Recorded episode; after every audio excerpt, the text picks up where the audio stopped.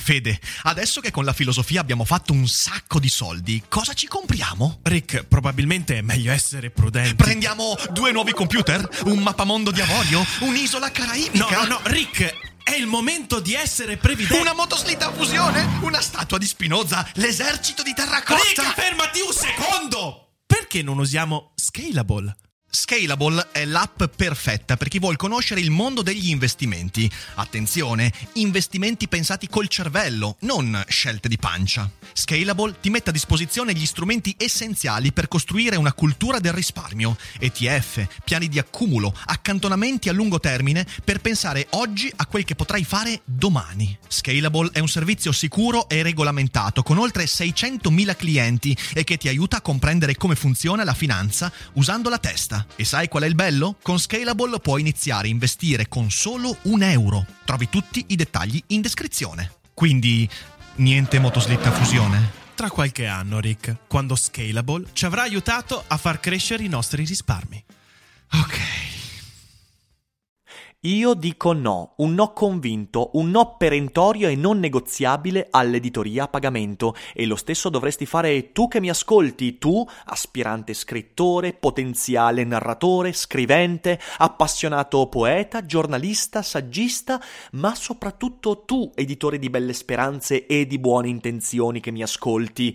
Non chiedere contributi economici agli autori che vuoi pubblicare. Vi racconto perché è così importante, come sempre. Sempre dopo la sigla. Daily Cogito, il podcast di Rick DuFer ogni mattina alle 7. L'unica dipendenza che ti rende indipendente.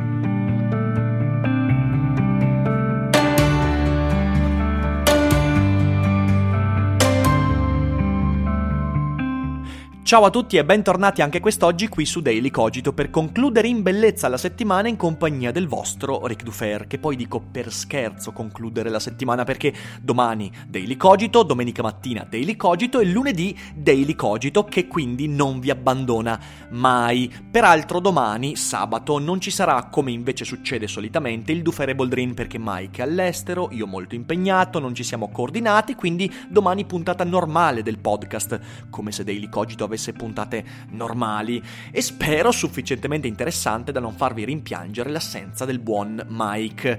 Inoltre vi ricordo che oggi e domani sarò a Tolentino per il Festival della Popsofia, evento importante, bellissimo, se siete dei dintorni non potete mancare. In particolare domani, sabato 23, sarò al Politeama alle 18 per il mio monologo sul Joker, fra cinismo, risate isteriche, violenza, odio, David Foster Wallace e niente Batman, perché Batman non ci piace. Non mancate, sarà importante e interessante, vi aspetto numerosi, mi raccomando.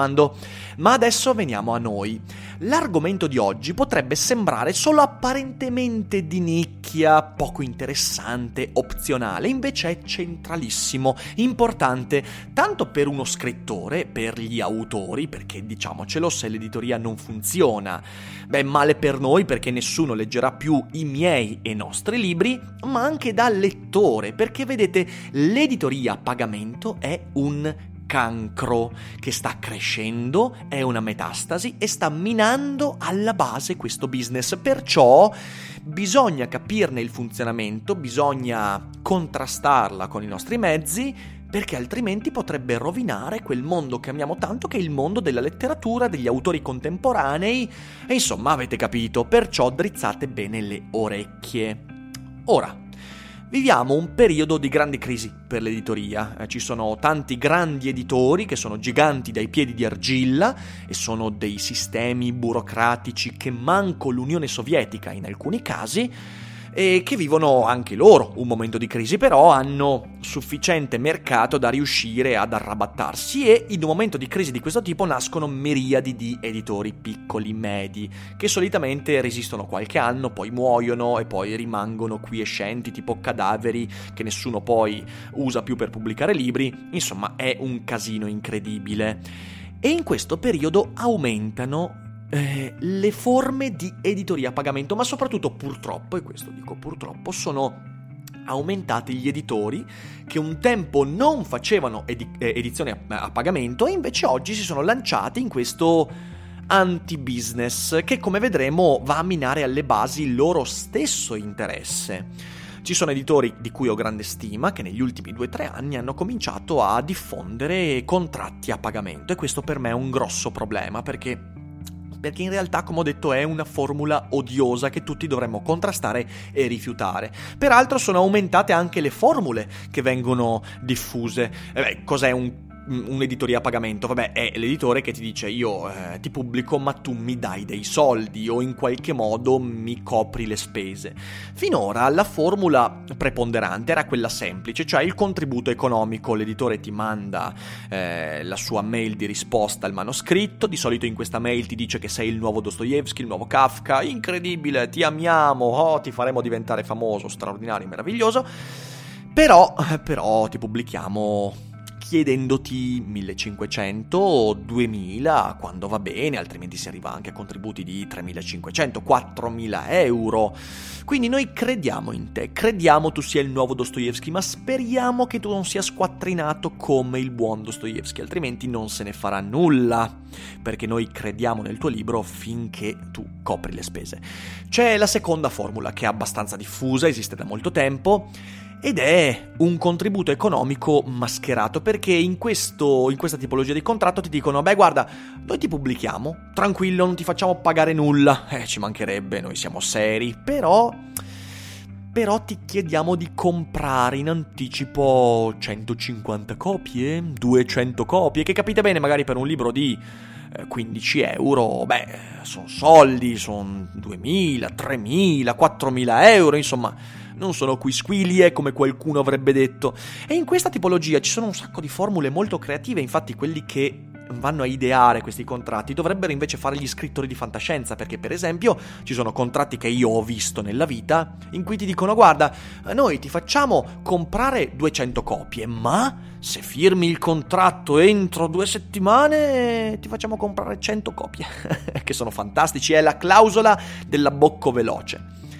Insomma, queste cose sono da rifiutare. E poi ci sono altre formule straordinarie. Per esempio, una volta ho visto un contratto in cui si diceva: guarda, noi non ti facciamo pagare nulla perché siamo l'editore più serio che tu possa trovare nell'emisfero, però ti chiediamo di pagare gli agenti che porteranno il tuo libro nelle librerie. Perché voi dovete sapere che le case editrici hanno dei distributori, i distributori hanno degli agenti che sono quelli che vanno nelle librerie e propongono soprattutto gli esordienti alle librerie in conto vendita, e quindi ti dicono: libraio, dai, ti prego, prendi 3 copie di questo libro che magari poi le vendi, dai, su, sì, che ne dici? Ecco, ho visto un contratto in cui un editore chiedeva di pagare questi agenti, e che è una roba assurda. Però poi a quanto pare a volte funziona, a volte ci sono formule ad abbocco che, giocando un po' sul narcisismo degli autori esordienti, ti fa dire: ma sai cosa, non ho più voglia di farmi dire di no da altri editori. Se ti dicono di no c'è un motivo solitamente, però non c'ho più voglia, quindi vabbè dai, cosa facciamo? Paghiamo queste copie, paghiamo questo editore, paghiamo questi agenti. E invece non devi farlo. Perché? Perché è un danno duplice che ti stai facendo, e quindi sto parlando prima di tutto all'autore potenziale che magari sta leggendo e c'ha sotto gli occhi un contratto a pagamento.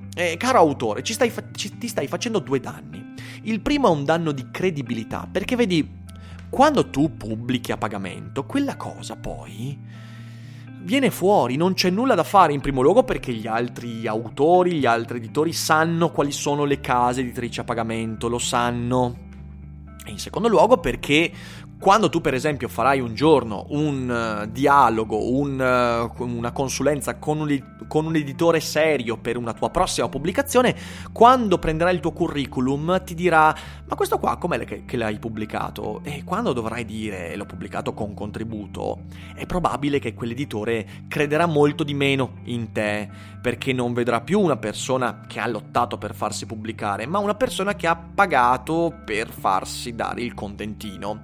E anche i colleghi saranno così, gli altri scrittori sapranno che tu hai pubblicato a pagamento, quindi tu andrai ai festival e ti diranno tutti bravo, figo, e poi invece alle spalle diranno che quello ha pubblicato a pagamento. Queste cose le dico perché succedono, non è una cosa inventata, succedono, quindi duplice danno. Il secondo danno infatti è un danno di promozione, perché vedi, l'editore dovrebbe prendersi un rischio su di te, cioè dovrebbe investire dei soldi e su quell'investimento essere spinto a promuoverti. Perché la casa editrice dovrebbe farti arrivare in librerie, festival, conferenze e via dicendo?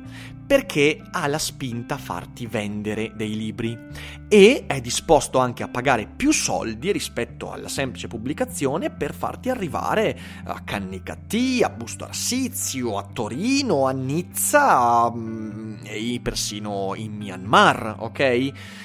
Mentre se tu hai già coperto, se non tutte, almeno una buona parte delle spese dell'editore, l'editore avrà meno interesse a promuoverti.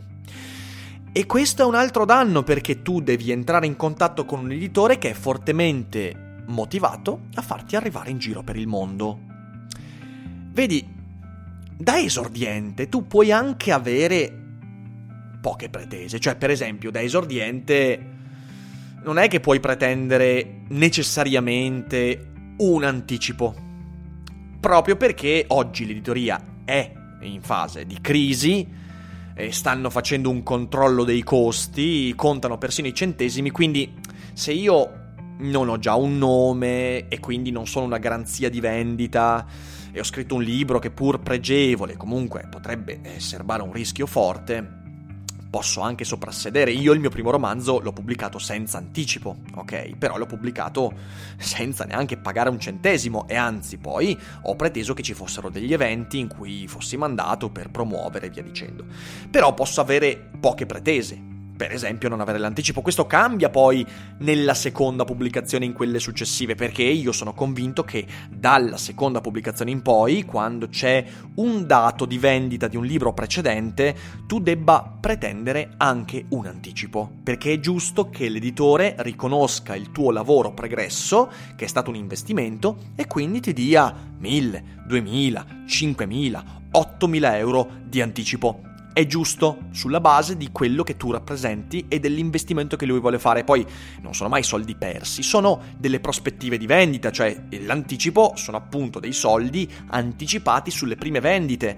È un segnale importante dell'investimento che l'editore farà su di te, perché se prende e ti dà 1.000 euro di anticipo, significa che per esempio su un libro di 13 euro, 14 euro, dal momento che tu avrai l'8% sul prezzo di copertina, lui intende dirti che la vendita per coprire le spese minime sarà di 1.000-1.500 copie, quindi è bene che ci sia questo, magari non da esordiente.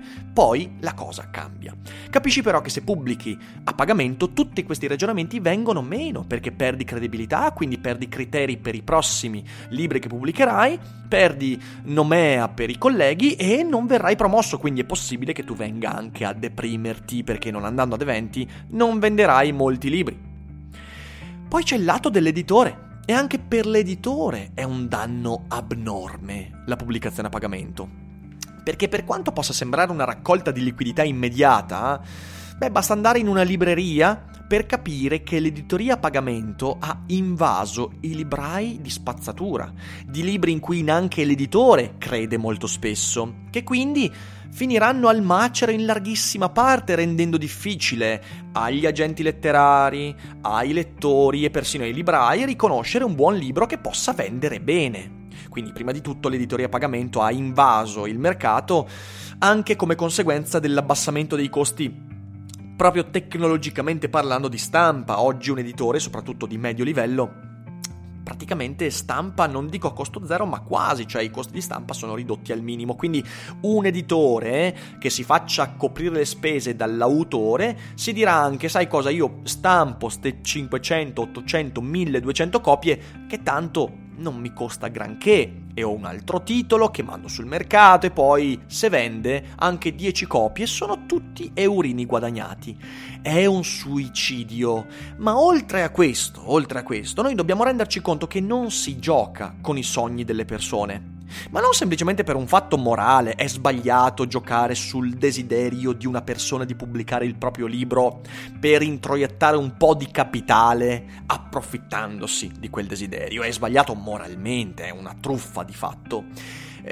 Soprattutto quando poi prometto mari e monti e poi do al massimo noccioline e 4 calci in culo, tanto per capirci, insomma. È sbagliato anche da un punto di vista proprio materiale e economico, perché se io pubblico facendomi pagare, io non sto soltanto perdendo un potenziale autore, deprimendo magari la sua possibilità di maturare come autore e pubblicare in futuro dei bei libri. Questo è un danno che si fanno gli editori, ma sto anche perdendo dei lettori, perché se io poi pubblico un libro de merda, che pubblico soltanto perché mi costa poco stampare e ho già preso i soldi nel contributo editoriale, allora sto perdendo lettori, perché la mia credibilità viene minata. L'editore, io lo so che questa cosa nell'editoria italiana, che è un campo veramente psicologicamente problematico, è una cosa che non passa, però l'editore è un imprenditore e come tale deve investire a rischio e da quel rischio può trarre qualcosa di positivo oppure può anche perdere. Insomma, l'editore deve tornare a pubblicare ciò in cui crede, magari anche pubblicando di meno, non pubblicando perché i costi di stampa sono ridotti a zero e più libri pubblico più contributi avrò. Queste sono tutte stronzate che minano alla base il lavoro dell'editore. L'editore è un imprenditore che deve investire sull'autore in cui crede, e investire significa monetariamente stampando, creando l'oggetto libro, magari anche investendo con un anticipo, se insomma ci si crede veramente tanto e se non è la prima pubblicazione, e soprattutto in un secondo luogo deve investire sulla promozione, deve far arrivare il suo autore e mandare l'autore perché è orgoglioso di portare in giro quel libro, no farsi pagare prima e poi non mandarlo in giro perché si sa comunque che è un libro di merda. Ma sapete quanti libri osceni vengono fuori dall'editoria a pagamento? Libri che l'editore stesso, non solo l'editore non ci crede, ma anche non ha nessuna intenzione di mandare in giro, quasi neanche di far leggere, se non far comprare le copie ai parenti dell'autore. Cioè, queste cose sono terrificanti. Quindi capite che l'editoria a pagamento mina tanto il lato degli autori quanto quello degli editori. Ci sono alcune piccole postille da aggiungere a questo ragionamento. Tutto ciò potrebbe essere smussato in un certo tipo di letteratura di nicchia, letteratura scientifica di nicchia per esempio, quindi cose proprio che sai già essere dedicate a 25 lettori, ma che devi pubblicare per avere in mano il tuo libretto. Nella narrativa in realtà, persino nella poesia, io dico, non bisognerebbe mai pubblicare a pagamento. Posso capire un editore iper specializzato che sa che ogni suo libro venderà 30 copie, 50 copie e allora fa un contratto particolare con l'autore. Posso capirlo con un certo tipo di saggistica, però sono veramente esempi al limite, cioè che si contano su pochissime, cioè bassissime percentuali delle vendite e delle pubblicazioni effettive. Quindi più di questo non posso dire. C'è un modo per pubblicare a pagamento senza incorrere in tutto questo, ed è ovviamente la autopubblicazione. Ma, qui lo voglio dire, l'ho ribadito già in passato ma lo ripeto, si autopubblica solo quando si sa quello che si fa, perché autopubblicare significa spendere soldi. Quando uno si autopubblica per evitare il no dell'editore, sta facendo una stupidaggine. Ci si autopubblica quando si vuole proporre un prodotto che, di nuovo, non vada a minare la mia credibilità.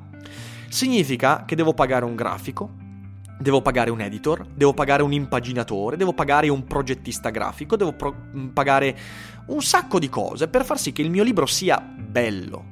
L'autopubblicazione in Italia invece viene fatta per motivi sbagliati, perché non ho voglia di sbattermi per mandare il libro all'editore e quindi mi autopubblico e faccio una merda, metto una mia foto sgranata in copertina, metto un titolo con un font osceno, faccio impaginare tutto da Ray Charles e basta. No, l'autopubblicazione deve essere fatta bene. Io, che so come si crea un libro, ancora non mi sento di autopubblicare le cose che faccio. Perché? Perché voglio affidarmi a occhi di altre persone che mi aiutino a creare dei buoni prodotti letterari.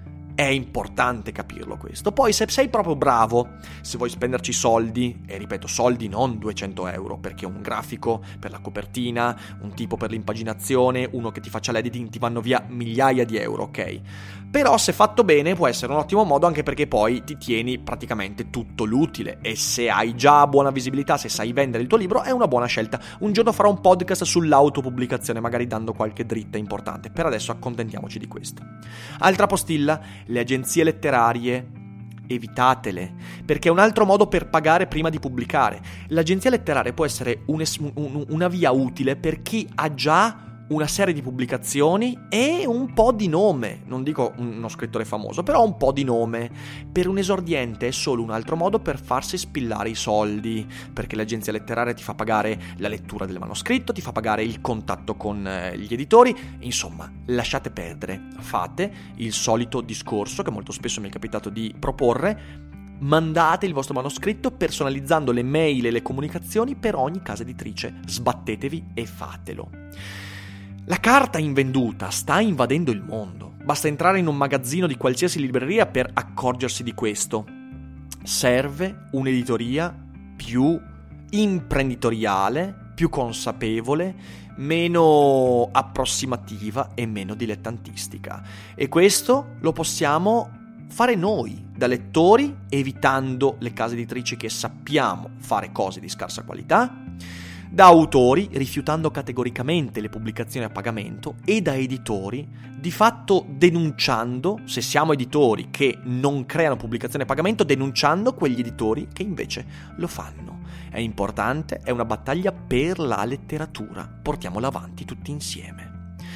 Spero di aver messo sul piatto qualche argomento interessante, aspetto ovviamente i vostri commenti, perciò sotto qui se siete su YouTube, altrimenti se ascoltate su Spotify, Google Podcast, iTunes, se volete commentarmi fatelo sui social, su Facebook, su Twitter, su Instagram, insomma fatelo in altri luoghi. Se poi siete ascoltatori di iTunes, vi raccomando di lasciarmi una buona recensione di Daily Cogito, perché è un ottimo modo per far crescere questa community. Vi ringrazio per l'ascolto, per tutta la settimana, per tutti i commenti, tutto l'entusiasmo. Noi ci risentiamo di nuovo domani e vi aspetto a Tolentino per Popsofia. Non dimenticate che non è tutto noia ciò che pensa.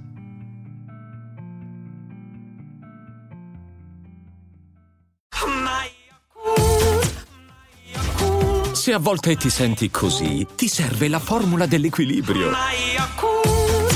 Yakult Balance, 20 miliardi di probiotici LCS più la vitamina D per ossa e muscoli.